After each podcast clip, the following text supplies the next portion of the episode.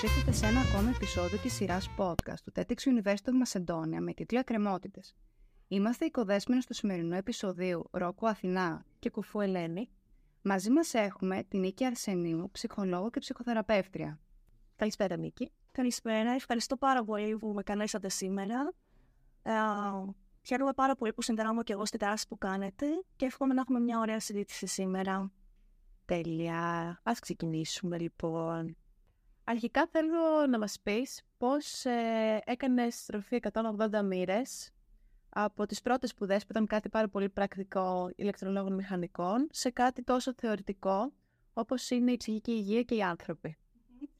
Ε, ναι, η αλήθεια είναι ότι ε, σπούδασα ηλεκτρολόγος μηχανικός και μηχανικός υπολογιστών και εκεί με οδήγησαν οι σχολικές μου επιδόσεις. Ήμουν δηλαδή καλύτερη μαθησιακά στα πιο θετικά μαθήματα, μαθηματικά φυσική χημεία, οπότε ακολούθησα τη θετική κατεύθυνση που μου οδήγησε σε κάτι πιο τεχνολογικό. Ε, βέβαια, πάντα παρατηρούσα τους ανθρώπους γύρω μου, προσπαθούσα να εμπνεύσω τη συμπεριφορά τους. Ε, και έτσι κάποια στιγμή αποφάσισα να δώσω κατατακτήριε, να περάσω στο τμήμα ψυχολογίας, να περατώσω τις σπουδές μου και να είμαι εδώ σήμερα ως ψυχολόγος.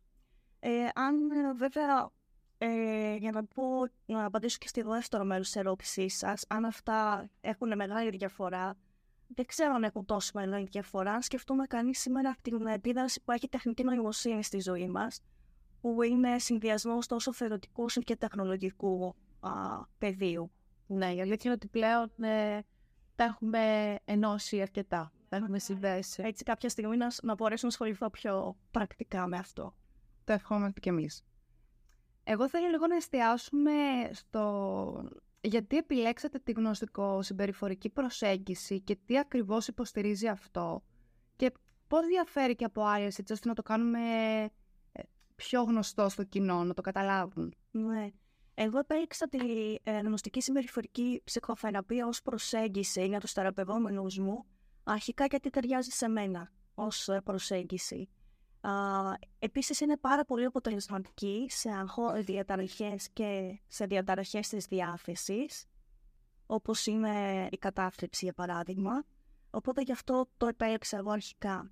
Τώρα για να μπορέσουμε λίγο να το κάνουμε λίγο πιο κατανοητό στο ευρύ κοινό, η γνωστική συμπεριφορική προσέγγιση ουσιαστικά ε, προσπαθεί να αλλάξει τα γνωστικά σφάλματα που κάνουμε εμείς στο μυαλό μας. Ο καθένας από εμάς ερμηνεύει τον εξωτερικό κόσμο με βάση ε, τις δικές του ερμηνείες, με βάση τις δικές του γνωσίε. Οπότε ε, ο, ο θεραπευτής προσπαθεί να αλλάξει αυτά τα γνωστικά σφάλματα που κάνει κάποιος και έχουν επίδραση στη συμπεριφορά του και στα συναισθήματά του.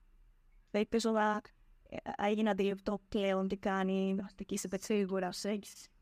Η αλήθεια είναι ότι παλαιότερα δεν, ε, ο κόσμος δεν έδινε πολύ βάση στις ψυχικές ασθένειες, στην ψυχική υγεία. Το, ότι ερμήνευαν κάποια προβλήματα που παρουσιάζουν και κάποια συμπτώματα πολύ διαφορετικά από αυτά που στην πραγματικότητα είναι. Τελικά, πόση σημασία έχει να είμαστε ψυχικά υγιείς και πώς μπορεί να επηρεάσει την καθημερινότητά μας ένα, μια δυσλειτουργία στην ψυχική μας υγεία. Ευχαριστώ πάρα πολύ που μου κάνετε αυτή την ερώτηση αρχικά. Ε, είναι πολύ σημαντικό ε, να δούμε τι είναι η ψυχική υγεία, γιατί όλοι ασχολούμαστε ποια είναι τα συμπτώματα αυτής της διαταραχής, ποια είναι τα συμπτώματα της άλλης διαταραχής, τι μπορώ να κάνω για να την αντιμετωπίσω και δεν ασχολούμαστε με τι είναι πραγματικά ψυχική υγεία. Σύμφωνα λοιπόν με τον Παγκόσμιο Οργανισμό Υγείας, Τυχική υγεία ορίζουν την υποκειμενική δεξία, την αυτοπαταλισματικότητα του ατόμου, την ικανότητά του, την αυτοπεποίθηση που έχει, το να έχει μια καλή δουλειά, να μπορεί να συνεισφέρει στο κοινωνικό σύνολο. Όλα αυτά αποτελούν ψυχική υγεία.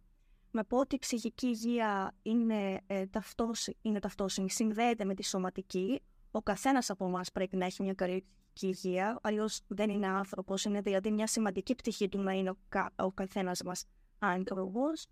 Ε, και είναι συνεχής μέσα στον χρόνο, δεν είναι στατική, έχει ένα δυναμικό χαρακτήρα. Τώρα, ποια είναι τα οφείλη της; Έχουμε οφείλει σε πολλά πεδία καθημερινά στη ζωή μας. Αν πούμε στα γνωστικά οφείλη, καλύτερη εμπίδοση, ε, καλύτερη μνήμη έχουμε, μπορεί να βελτιώσει το βάρος μας, ε, να μειώσει την αρτηριακή μας πίεση, καλή ψυχική υγεία, ε, συναισθηματικά μειώνεται το άγχος μας, αποδεχόμαστε τα συναισθήματά μας λίγο πιο εύκολα Ε, και φυσικά στα, στις διαπροσωπικές μας σχέσεις έχουμε καλύτερες σχέσεις. Φυσικά και αποκτούμε την συνέστηση, που είναι σημαντικός όρος για τον καθένα σήμερα. Με λίγα λόγια τα πάντα. Τα πάντα. Όλη μας η ζωή. Πολύ ενδιαφέροντα όλα αυτά που συζητάμε. Ε, διαβάσαμε ότι έχετε δημιουργήσει το Psychology Lab και εννοείται ότι θα ρωτούσαμε τι είναι αυτό και με τι αφορμή και με ποιο σκοπό δημιουργήθηκε ε, και σε ποιους απευθύνεται εννοείται. Ναι. Να είμαι δημιουργός του Psychology Lab είναι ένα online εκπαιδευτικό πρόγραμμα ψυχολογίας για όλους. Εγώ θα, θα είδα το αποκορύφωμα της δουλειάς μου ως ψυχολόγος. Εκεί δίνω όλη μου την εμπειρία. Ε, είναι ένα online εκπαιδευτικό πρόγραμμα όπως είπα, το οποίο σημαίνει ότι ο καθένας όταν κάνει την εγγραφή μπαίνει αμέσως στο πρόγραμμα και αρχίζει τη δουλειά με τον εαυτό του μόνος του.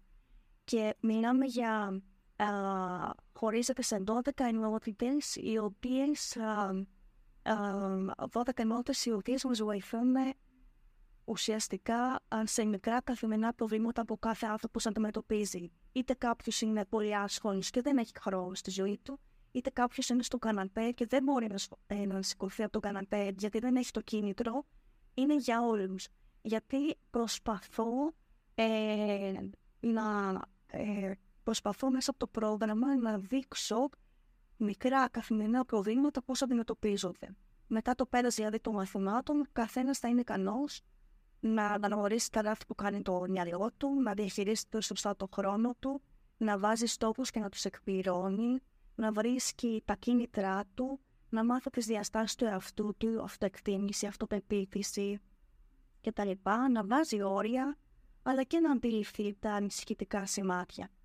Είναι ένα πρόγραμμα το οποίο έχει το θεωρητικό του μέρος με πιο κατανοητούς όρους ψυχολογίας, έχει στρατηγικές για να αντιμετωπίσουμε αυτά τα μικρά καθημερινά προβλήματα και έχει και φύλλα εργασία, πολύ σημαντικό μέρο του προγράμματο, καθώ τα φύλλα εργασία μπορεί να τα έχει κάποιο εφόρο ζωή.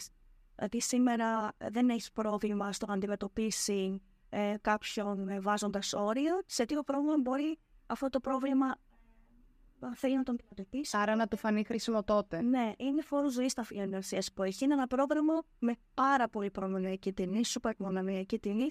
Ε, γιατί φο, προ, ε, έτσι όλοι να προσταθήσουν, να πιστέψουν στον εαυτό τους. βάζει και σε πράξη όλο το θεωρητικό κομμάτι που χρειάζεται για να ενσωματωθεί στο κεφάλι. Είναι σημαντικό το ότι δίνεται βάση να τους καλύψετε όλους. Όλοι πραγματικά είναι μικρά καθημερινά προβλήματα μπορεί να μην ε, έχουμε στο μυαλό μας ότι υπάρχουν. Το πώς να διαχειριστούμε το χρόνο μας. Ναι. Πολύ ε, έχουμε ένα τέτοιο θέμα στην καθημερινότητά μας. Μέσα Σίγουρα, ναι. σου δίνω έτσι τα βήματα που πρέπει να ακολουθήσεις και τις στρατηγικές και τα φύλλα εργασίας. Απλά και κατανοητά. Να αντιμετωπίσεις κάθε μικρό πρόβλημα της καθημερινότητας. Μάλιστα.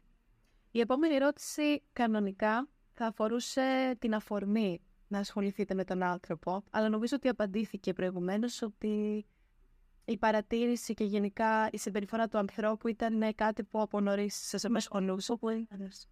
Οπότε, αν δεν έχετε να προσθέσετε κάτι πάνω σε αυτό, θέλω πολύ να μάθω πώς επηρεάζει το επάγγελμα του ψυχολόγου, τη μητρότητα, γιατί έχετε και τρία παιδάκια. Ναι.